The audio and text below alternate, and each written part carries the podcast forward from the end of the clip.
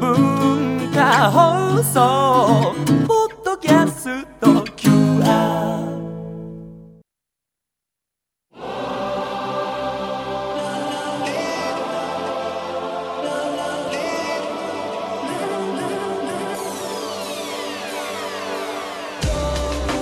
文化放送ニュースマスターズマスターズインタビュー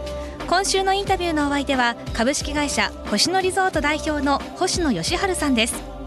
最終日の今日は星野さんに日本の観光の未来について伺います。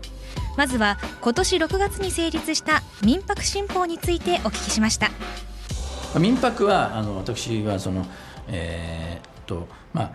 IT 革命っていうのが、はい。あのずっと旅行業界をこう変えてきたんですよね、私がそのコーネル大学に行った80年代はそんなもんなかったんですね。ええ。で90年代の経営ついた時もまだまだなかったんですけどもう私が経営をずっとしてきているこの26年間っていうのは、あの IT 革命が入ってきてもう私たちの集客から何から運営から全てをですねどんどん変えてきてるんですね。でその一つなんです。ですからあの、えっと、成長分野としてあのしっかりともっともっと私たちが運営を進化させていかなきゃいけないですし、このマーケットを伸ばしていくことが、えっと、おそらく日本のそのえー人口減少時代における日本の経済の下支えになったり、地方の再生になっていったりということにつながるので、私はすごく大事だと思ってます。ただ注意しなきゃいけないのは、あの今現在のインバウンドの需要というのは、日本の旅行消費量全体の中の15%でしかないんですね。85%は実は日本人による日本国内観光です。ええですから当面は日本人が一番大事な市場だっていうことは間違いないです。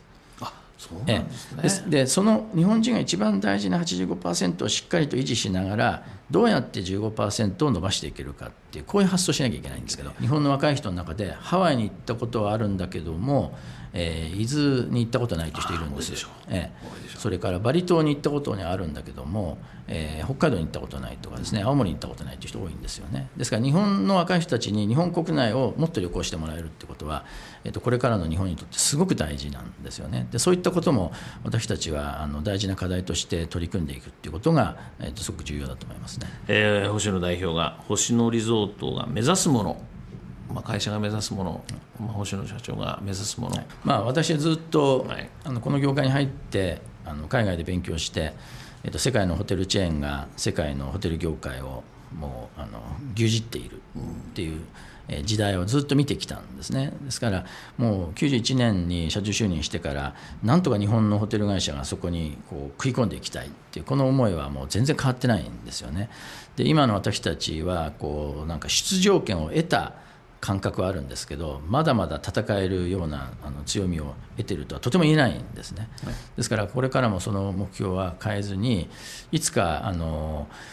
日本のホテル会社が世界のこのホテル業界の中であの存在感を示せるような存在になれればいいなと思いながら頑張ってます。僕はあの、えーと経営においてあのこううまくいかないことって多いんですよ。でうまくいかないっていうのは戦略が悪かったのかでその戦略には予想していた以上の時間がかかっているのかっていうのは分かんないと思ってるんですね。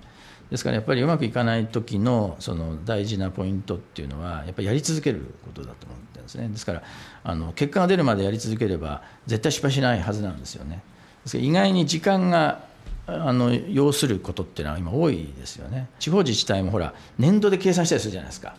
地域観光も来年まで再来年までとかって結構短期的に見るんで、えっと、意外に難しいことを短い時間にやるっていうのは、まあ、そもそも不可能なのかもしれないですね。やはり5年10年15年やり続けて結果が出ることも私は多いんじゃないかなと思うんでやり続けることは大事だと思います。